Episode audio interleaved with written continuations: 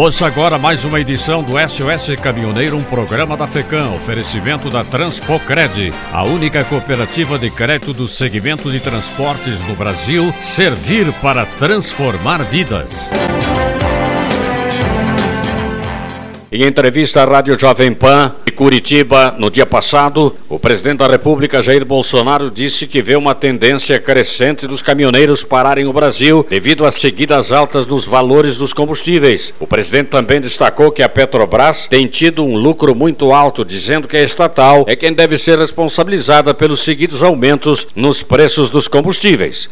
Para ele, o melhor que poderia ser feito seria baixar o valor dos combustíveis com impacto social positivo. Os dividendos são, no meu entender, absurdos de 31 bilhões de reais em três meses. Eu não quero, na parte da União, ter esse lucro fantástico, afirmou o presidente. Ele também criticou a atual política de preços da estatal considerada como equivocada. Nós somos autossuficientes em petróleo e não justifica isso aí, frisou o presidente. Não podemos ficar escravizados ao preço lá de fora. O lucro da Petrobras ao longo dos anos, grande parte vai para os acionistas, completou ele.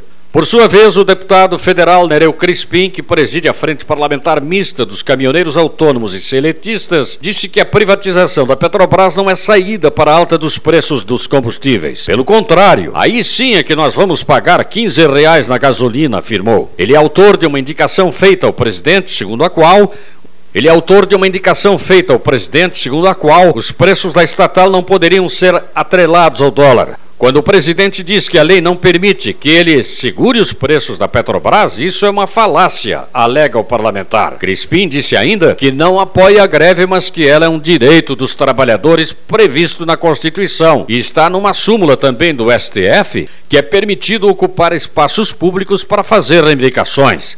Explicou mais que o problema da Petrobras é a política de preços baseada no dólar da variação do barril do petróleo e informou que tramita na Câmara Projeto de lei de sua autoria que cria um fundo de estabilização a partir da taxação da exportação de petróleo bruto. Hoje, as petrolíferas não pagam nada, frisou o deputado. O Brasil é um paraíso fiscal para as petrolíferas. Na realidade, elas levam petróleo bruto pagando muito pouco e quase nada de imposto. Então seria essa a solução: criar esse fundo de estabilização. E hoje, esse sistema de preços só beneficia os investidores da Bolsa. No dia 27 de outubro, eu fiz um requerimento de indicação baseado na lei do direito ao consumidor. É proibido no Brasil colocar índices internacionais de reajuste de serviços e preços ao consumidor. A indicação foi feita pelo presidente da Câmara, Arthur Lira, e encaminhada para publicação para o presidente da República. Então, quando Bolsonaro diz que a lei não permite que ele segure os preços da Petrobras, isso é uma hipocrisia.